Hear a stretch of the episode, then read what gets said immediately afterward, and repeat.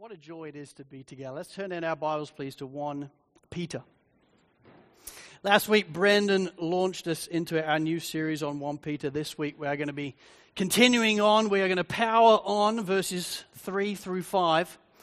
Um, we don't rush through letters, and we don't rush through letters deliberately. William Barclay said this about these three verses. He said, There are a few passages in the New Testament where more of the great fundamental Christian ideas come together.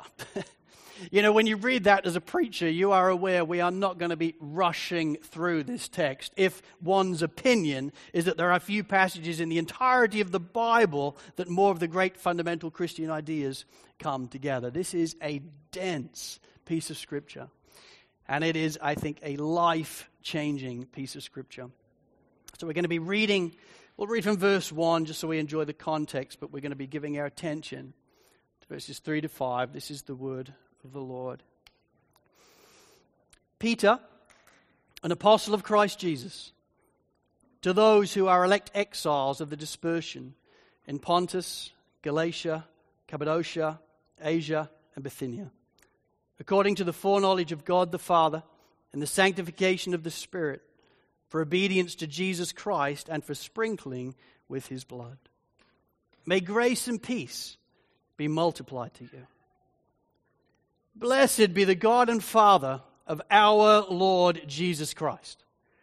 According to his great mercy, he has caused us to be born again to a living hope through the resurrection of Jesus Christ from the dead, to an inheritance that is imperishable, undefiled, and unfading kept in heaven for you, who by God's power are being guarded through faith for a salvation ready to be revealed in the last time. Let's pray. Lord, we do thank you for this piece of scripture. And Lord, oh my, how dense this is. Deliberately written by you to gain our attention helping us see that we have been born again to a living hope. Lord, I pray that that reality today would cheer our hearts. I pray that it would give us hope and faith and rejoicing, even where times may be difficult.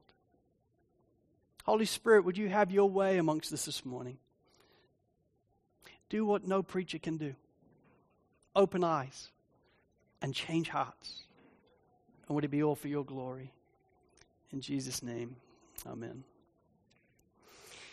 You know, in Job 5, verse 7, we read, As surely as sparks fly upwards, man is born to trouble. It's not often a text that preachers choose to preach on, but it's a reality. And it's so important that we understand that as Christians and non Christians alike, as surely as sparks fly upwards, Man is born to trouble. Life can be, on occasions, just difficult. So you go to the doctors, and they send you to the hospital. And it's not great news. It's not something you're going to die from, but it is painful. And it's something you're going to be living with for the rest of your life. Or maybe your challenges are relationships. Maybe you're single, and for you, that is a hope deferred. It's not a gift that you really wanted. It's a hope deferred reality because you would love to be married. And as you watch all your friends and even your family members getting married, even some people that are younger than you, it's a challenge.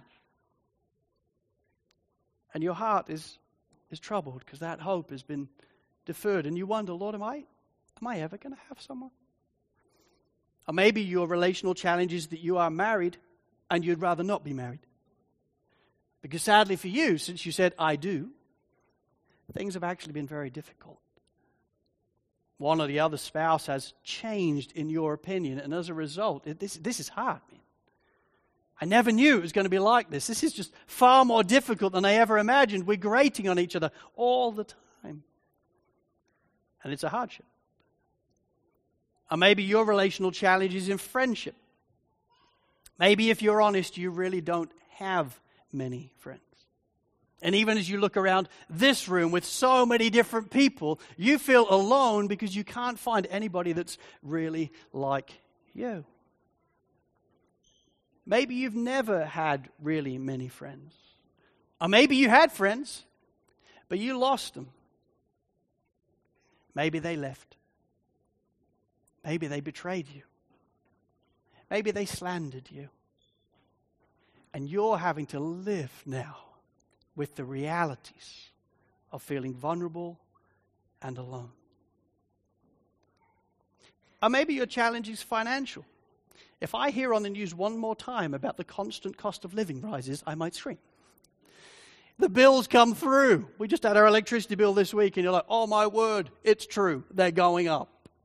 And the cost of living rises keep coming. And so you begin to wonder, how, how am I going to make this, this work? And then you hear about the financial realities of housing. So, for those of you that are in rentals like ourselves, there's the reality that rentals are running out and they are increasing in price all the time. Or maybe you're somebody that's trying to get in the housing market and you're told that good news, there's a housing market crash which makes them cheaper. So, you go online all excited and you find they're not cheap at all. They're still very, very expensive and you wonder how on earth you're ever going to afford one. But can you afford to stay renting as well? And it's a crisis, it's a challenge it's a trouble. And then there are the many and wide varieties of troubles that come our way all the time. You can choose your own adventure in that. Listen, as sure as sparks fly upwards, man is born to trouble. And the original recipients of this letter that we have in front of us today were no exceptions.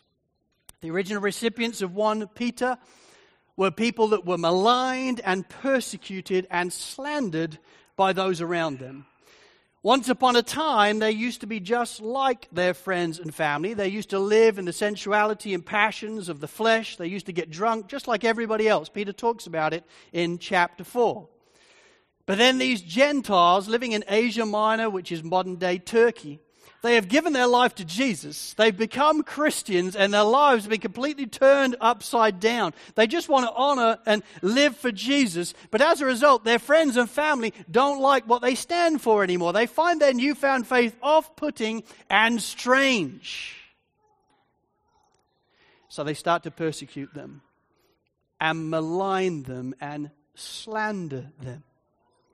As sure as sparks fly upwards, troubles fall. And Peter knows that.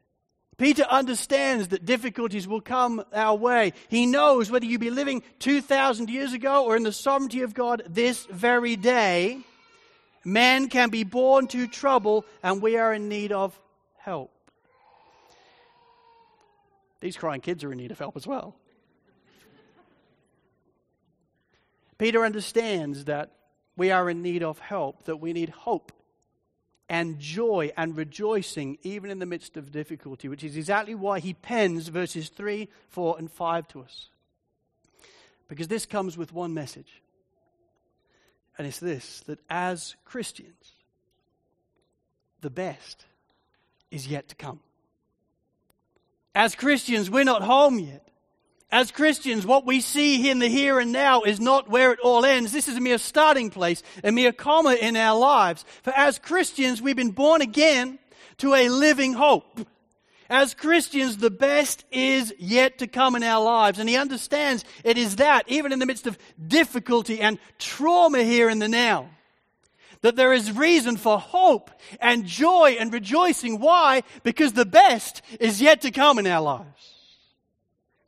This is a life changing truth written by a wise and wonderful pastor in the sovereignty, breathed out breath of God. So I have three points this morning. Number one, our sure foundation. Number two, our sure future. And then number three, our sure friend.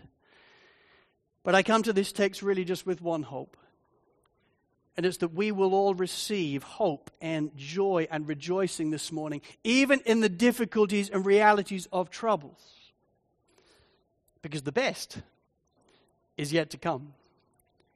We're not done yet. and Peter wants to show us around this great best to come right here in this text. So, number one, our sure foundation. Are you ready for takeoff? Because here he begins at the start of verse 3 Blessed be the God and Father of our Lord Jesus Christ. Do you notice the exclamation mark at the end of Jesus Christ? This pastor is ecstatic to preach to this church in this moment.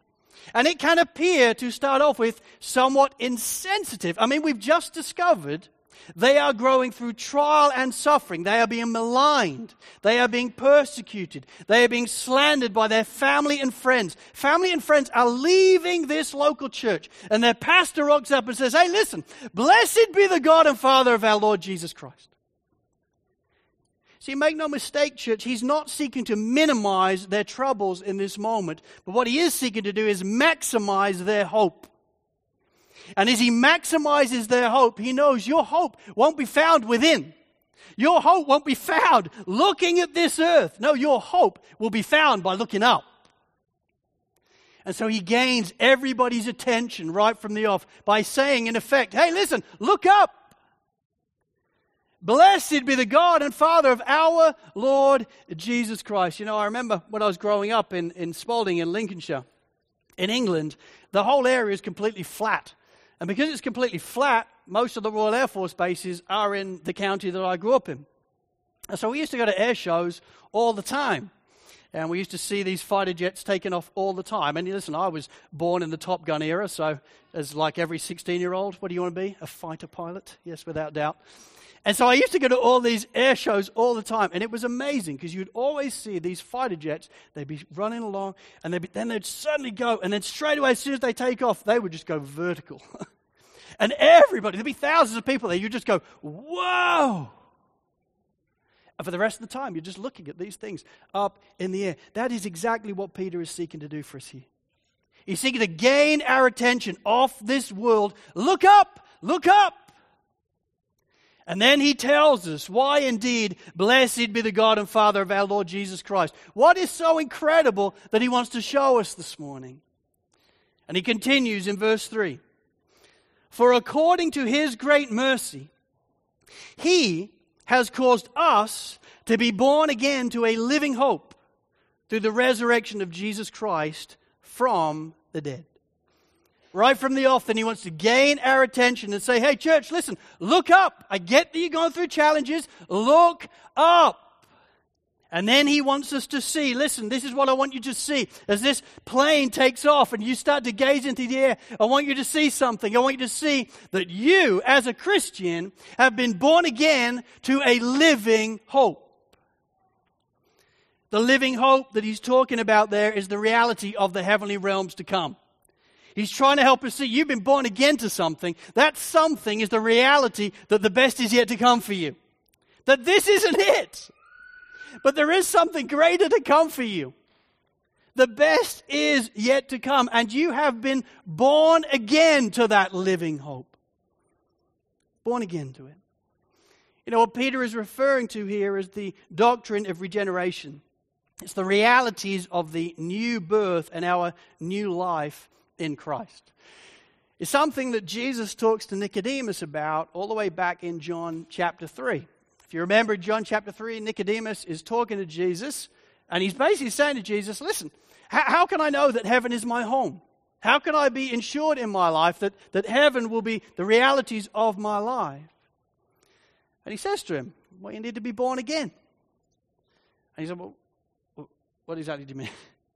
And he's like, Well, listen, if you really want to know Jesus as your Lord and Savior, if you really want to follow me to heaven, you can't just be born of the flesh. You need to be born of the Spirit. You need to put your faith in me as your Lord and Savior. And Nicodemus goes away scratching his head. It just doesn't make any sense.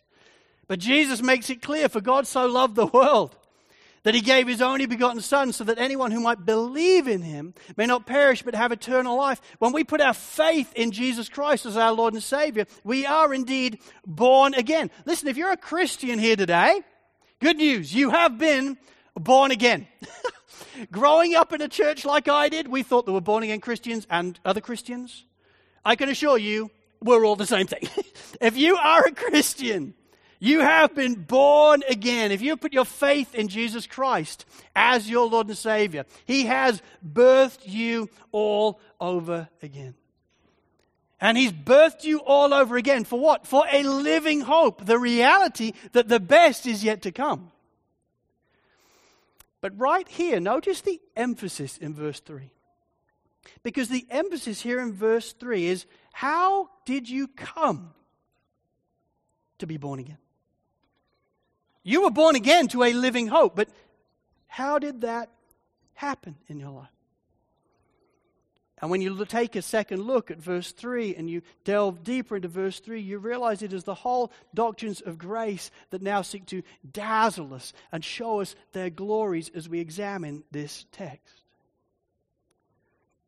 See, folks, for all of us in the room, even for us as Christians, once upon a time we were all dead in our transgressions and sins. Are you aware of that? Christian, that's your story. You were dead in your transgressions and sins. Ephesians chapter 2. You were like I was. We were all hostile in mind. We were all doing evil deeds. We were all once alienated by God.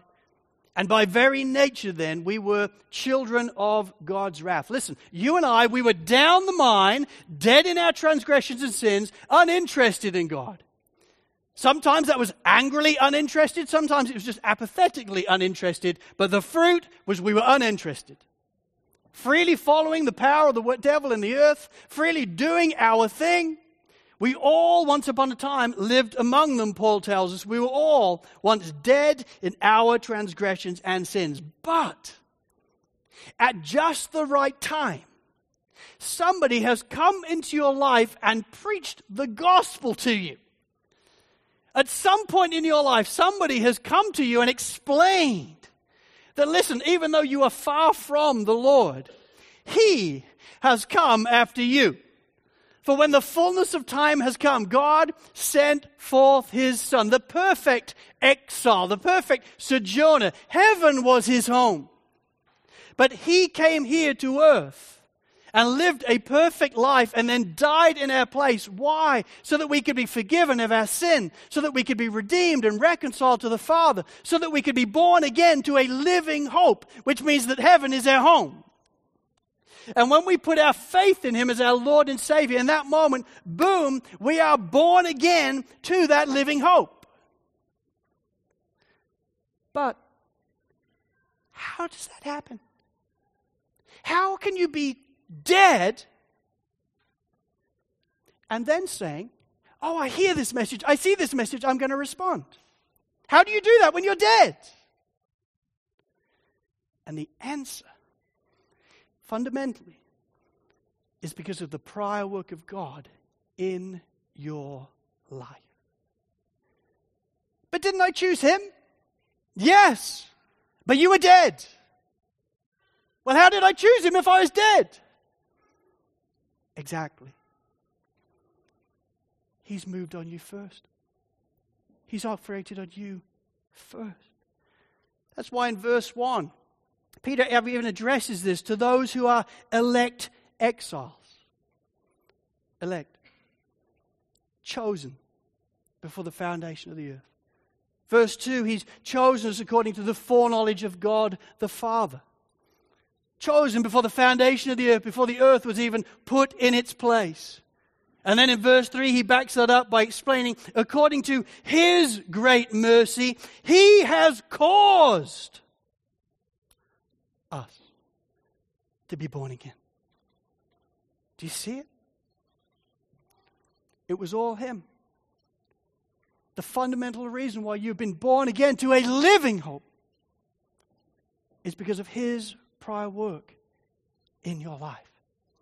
And if that prior work in your life had not been there, you would still be dead. Charles Haddon Spurgeon, in his wonderful book, All of Grace, talks about the time and the moment when he realized this to be true. And this is what he says When I was coming to Christ, I thought I was doing it all myself. And though I sought the Lord earnestly, I had no idea the Lord was seeking me. I do not think the young convert is at first aware of this, yet I can recall the very day and hour when I first received those truths, the doctrine of election, in my own soul, when they were, as John Bunyan said, burned into my soul as with a hot iron. And I can recollect how I felt that I'd grown all of a sudden from a babe to a man, and that I'd made progress in scriptural knowledge through having found once for all that clue to the truth of God. One weeknight when I was sitting in the house of God, I was not thinking much about the preacher's sermon, for I did not believe it. Only Mr. Spurgeon can say it quite like that. The thought struck me how did you come to be a Christian? Which triggering an internal conversation in his mind. I, I sought the Lord, thought I. But how did you come to seek the Lord? And the truth then flashed across my mind in a moment. I should not have sought him unless there had been some previous influence in my mind to make me seek him. Well, I prayed, thought I. But then I asked myself, how came I to pray? Oh, I was induced to pray by reading the scriptures, but how came I to read the scriptures? I did read them, but what led me to do so? Then in a moment I saw. I saw that God was at the bottom of it all, and that He was the great author of my faith. And so the whole doctrines of grace opened up to me. And from those doctrines I've not departed to this day. Listen, for I ascribe my change wholly to God. Isn't it wonderful? I ascribe my change wholly to the Lord. See, Peter knew, Charles Haddon Spurgeon knew full well, we're, we're dead in our transgressions and sins. If you're dead, nothing, unless something happens to you because you're dead, you're not going to even be looking. And what you realize is it's God. It's God bringing us alive. It's God fanning into flame things in our heart. It's the Lord at work. Peter knows it too, which is why he tells us, You are elect exiles according to the foreknowledge of God, according to his great mercy. He has caused you to be born again. It's the only reason why you're here. And what has he caused you to be born again to? Oh, good news. Born again to a living hope born again to a reality that the best is yet to come. He has saved you for a purpose. That purpose is to be in the heavenly realms with Him in the living hope to come. Our foundation is sure. It is all His abounding grace. And with that ringing in our ears, He then draws attention to this living hope to come, which is my second point, but to our sure future.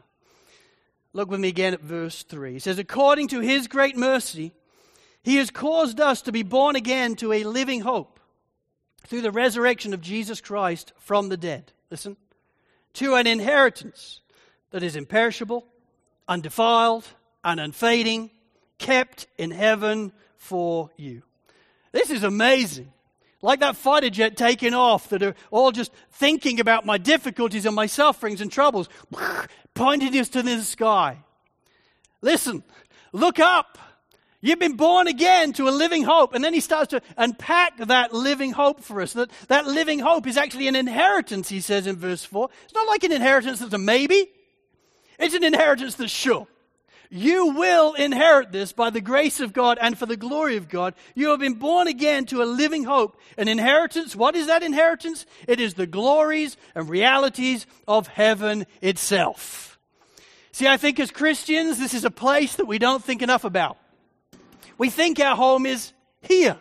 We think our homes are here. We forget, no, we're strangers here. We're aliens here. Maybe I have an advantage because I'm English. You know, however long I've lived in Australia for, and even though I'm now a citizen of Australia, I still don't really feel Australian. I feel like an Englishman living here. But the truth is, we're all foreigners living here. Our home is in heaven. We are citizens of a heavenly realm. We just happen to live here in between. And he tells us, listen, you have been born again into a living hope, an inheritance. The reality is, heaven is your home. And when we stop and pause and think about heaven, well, we get happy thoughts, do we not? Which is what he wants us to have. See, my friends, you have been born again to a living hope and inheritance. And that inheritance is a place. Heaven is a place where there will be no more troubles. I mean, let's just let that filter through. As sure as sparks fly upwards, troubles fall. That's earth. Heaven, no troubles. They've all finished. Why? Well, because there'll be no more pain. There'll be no more heart disease or tooth decay. No more cancer or asthma or eczema or broken down bodies. There'll be no more mental health challenges. No more trauma, no more PTSD. It'll all come to an end. There'll be no more sin, no more adultery, no more rape, no more theft. You'll be able to have no keys for your house. No one's breaking in. It will be a place that's gloriously free of all pain and all sin. No more immorality, no more crime, no more war. There will be no armies in heaven because they won't be needed. You won't have to defend yourself. There'll be no more sin, no more abuse, no more corruption. Instead, together, when our true home will be, a pla- we'll be in a place that is truly paradise. All the trees and the fields and the rivers and the mountains and the glaciers here on this earth, they are just a foretaste of what awaits us in the heavenly realms. Everything that you see in this world that you're like, I just want to see it all. Great. It is just a shadow of what the heavenly realms are going to be like. Just a mere dim reflection of how good it is going to be to be with Him on that day. Heaven will be a place that is filled with music and worship that is filled with feasting and drinking. There will be laughter in heaven. It will be an explosion of joy. What will it be like to hear God the Father laugh? To hear the Savior giggling at something stupid we've said yet again? What will it be like just to be around Him in that place? And then in the heavenly realms, we will have new bodies. Is that not good news? I mean, maybe it's just me. I've hit middle aged. My body isn't working like it used to do. In heavenly realms, you'll have new bodies, and they will work perfectly. You won't just become angels or ghosts. Our bodies and souls will be transformed and resurrected and made perfect. We'll still be recognized, we'll still carry our same names, but we will be able to run and walk and touch and see and think and hear in glorious perfection like we never have been able to do here. And we won't be alone. There will be angels in heaven. There'll be folks from our past Noah and Moses and David and Joshua and Mary and Joseph and Paul and Peter. All the greats that we read about in the Bible, we'll be able to talk to them and hang with them. And there'll be people from our past family and friends that have gone before us that are no longer walking here on this earth because they are gathered around the throne room of heaven because they've already arrived home. We'll be meeting with them again. There'll be people from every tribe and language and nation. But the best thing of all is that He will be there. Jesus, the one who made it possible for you and I to be there at all. Wayne Grudem says this about the moment when we will receive the living hope. He says, When we look into the face of our Lord, and he looks back at us with infinite love. We will see in him the fulfillment of everything that we know to be good and right and desirable in the universe. In the face of God, we will see the fulfillment of all the longing we have ever had to know perfect love, peace, and joy, and to know truth and justice, holiness and wisdom, goodness and power and glory and beauty. Listen. But when we finally see the Lord face to face, our hearts will want for nothing else. Isn't that beautiful? When you finally arrive home, when you finally embrace your living hope, your heart then will want for nothing else. That's the inheritance that he's talking to us about here. Get your eyes off this. There's something better to come. And Peter then tells us, you know, this inheritance, verse 4, it's, imper- it's it's imperishable, it's undefiled, and it's unfading. You know, he's not doing what preachers do there. He's not using the same word three different times by looking up a thesaurus. There are actually three different words that mean very different things. He's talking to about the realities of heaven. And he explains that the realities of heaven is it is a place that is imperishable, it is undefiled, it is unfading. To be imperishable means it will never decay or be destroyed. Nothing is going to happen to the heavenly realms in your inheritance that could destroy it or could bring decay to it. It is undefiled. It will, be, it, will be, it will never be ruined by sin or impurity or pollution. We will all be made perfect before we go there. We'll be in glorified bodies. There'll be no more sin or pollution in the heavenly realms, and it will be unfading. It will never fade or dim or lose its glory. I went out to my backyard yesterday. We bought a sofa a few years ago outside. We bought these lovely blue cushions to put on it. I noticed them yesterday. They are a sorry shade of blue already.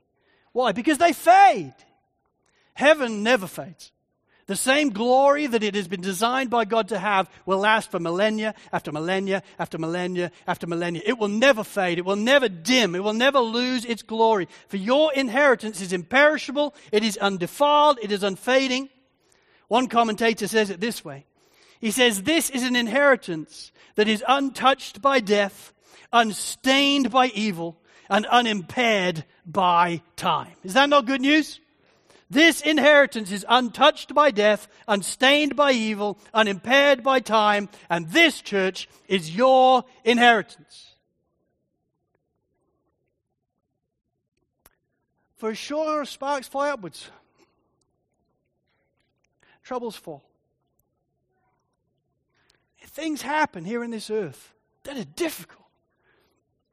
It's broken.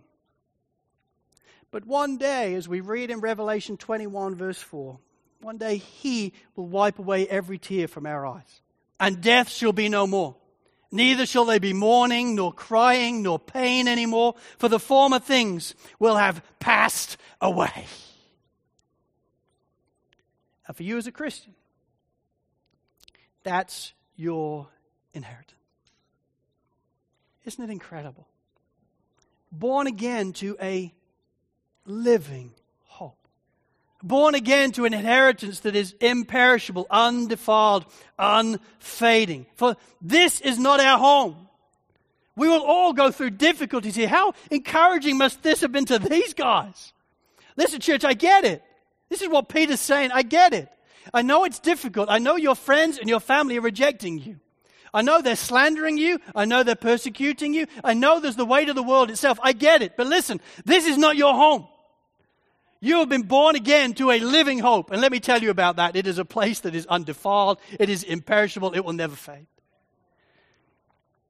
He's seeking to lift their eyes to the realities that, listen, say you have a really good run here and you live for 100 years. My granddad is 101. He tells me, never go to 101. But imagine you do 101. What is 101 in light of the millennia after millennia after millennia after millennia to become? It's nothing. That's why Paul says, listen, be aware of these light and momentary troubles. He's not minimizing their troubles, he's just maximizing their hope. This is short here. In light of your hope to come, in light of your inheritance that is imperishable and undefiled and unfading. And just when you think it couldn't get any better, he then tells us something else, which I've entitled number three, Our Sure Friend. He tells us something about how we know we're going to inherit it. According to his great mercy, he has caused us to be born again to a living hope through the resurrection of Jesus Christ from the dead, to an inheritance that is imperishable, undefiled, and unfading. Listen, kept in heaven for you, who by God's power are being guarded through faith for salvation ready to be revealed in the last time. You know, I don't know about you, but in our humanity, from my perspective, it can be so tempting when we hear of something really, really good to not want to get our hopes up. You ever have that? That just sounds amazing. So I don't want to get my hopes up because maybe it won't be there when I get there or I won't make it. You know, I just, well, let's be tempered. If you were English, you would times that by about 100. We, we really don't want to get our hopes up. But Peter wants us to get our hopes up. He wants us to have a living hope. He wants us to have a sure and certain hope. And so, for anybody that's wondering, well, what if I get there and it's not there? He tells you, oh, it will be. Because it is being kept in heaven for you. Who is it being kept by? Well, obviously, in the context, it is being kept by God, the perfect keeper. Is that not good news? There is a piece of heaven that has your name and date of birth attached to it, and it is being guarded by the maker of heaven and earth himself. It's not going anywhere. It's not going to get lost in somebody's bottom drawer somewhere. He's saying that inheritance that has been carefully chosen for you, that you've been born again to, he's keeping it for you. Well, well, what if I don't make it? I, I hear that it's there. Okay, that's good. But what if, what if I don't make it? What if something goes wrong in my life and I don't reach it? Oh, well, uh, you will. Because the same one that is keeping your inheritance is keeping you too. Verse 5 He's keeping you too by God's power because you are being guarded through faith for salvation ready to be revealed at the last time. The Apostle Paul said it this way in Philippians 1, verse 6. He says, And I am sure of this, that he who began a good work in you will bring it to completion at the day of Jesus Christ. He says, I'm sure of this, that he who birthed you again for a living hope will indeed carry it on to completion so that you receive it. Because it's not dependent upon you, it's dependent upon him. He will keep you, he will guard you, he will never fail you. And it's exactly what Peter picks up on here. Listen, your inheritance is being guarded by a sure friend. It is being kept in heaven for you, and you are being kept for it. Oh, my friends, what a breathtaking reality then this is, isn't it? It's amazing. So much packed into three verses. For as sure as sparks fly upwards, man is born to trouble. We will all face health challenges. We'll face relationship challenges. Likely, we will have money problems at different points. Many will likely even face persecution. Friends and family that will have nothing to do with you because they will see what you live for and begin to understand it with increasing power and then go, I hate that. And they will cancel you potentially, minimally start to avoid you. But what Peter wants you to understand, and what God wants us to understand, is the reality that as Christians, the best is yet to come. According to his great mercy, he has caused you to be born again to a living hope a living hope pointing to the reality that the best is yet to come. And that living hope is an inheritance that is imperishable and undefiled and unfading. And it is an inheritance that is being kept by God the Father for you, who is also keeping you for it. And so, my friends, I want to encourage you then, as a church and as individuals, may we fix our eyes upward, not here there's no hope coming from within. There's no hope coming from here. Let us find hope upward. And then live in the here in light of what we see. For blessed be the God and Father of our Lord Jesus Christ. Let's pray. Oh Lord, as we gather around your word, we realize that we are on holy ground as you point us to the inheritance that is to come. Lord, I thank you that all the things we've looked at this morning are not maybes or let's hope they happen. They are sure and certain for us. Oh Lord, help us then to be people that realize even in the midst of troubles, we're not to minimize those troubles, but we are to maximize the hope. And that hope isn't found here, it's found as we look up. Oh Lord, as we look up, would we all realize that in reality we have 10,000 reasons to praise? For the best is yet to come. The best is with you. And you are guarding us for that day. So may you receive the worship you deserve, Lord. Would all glory go to you.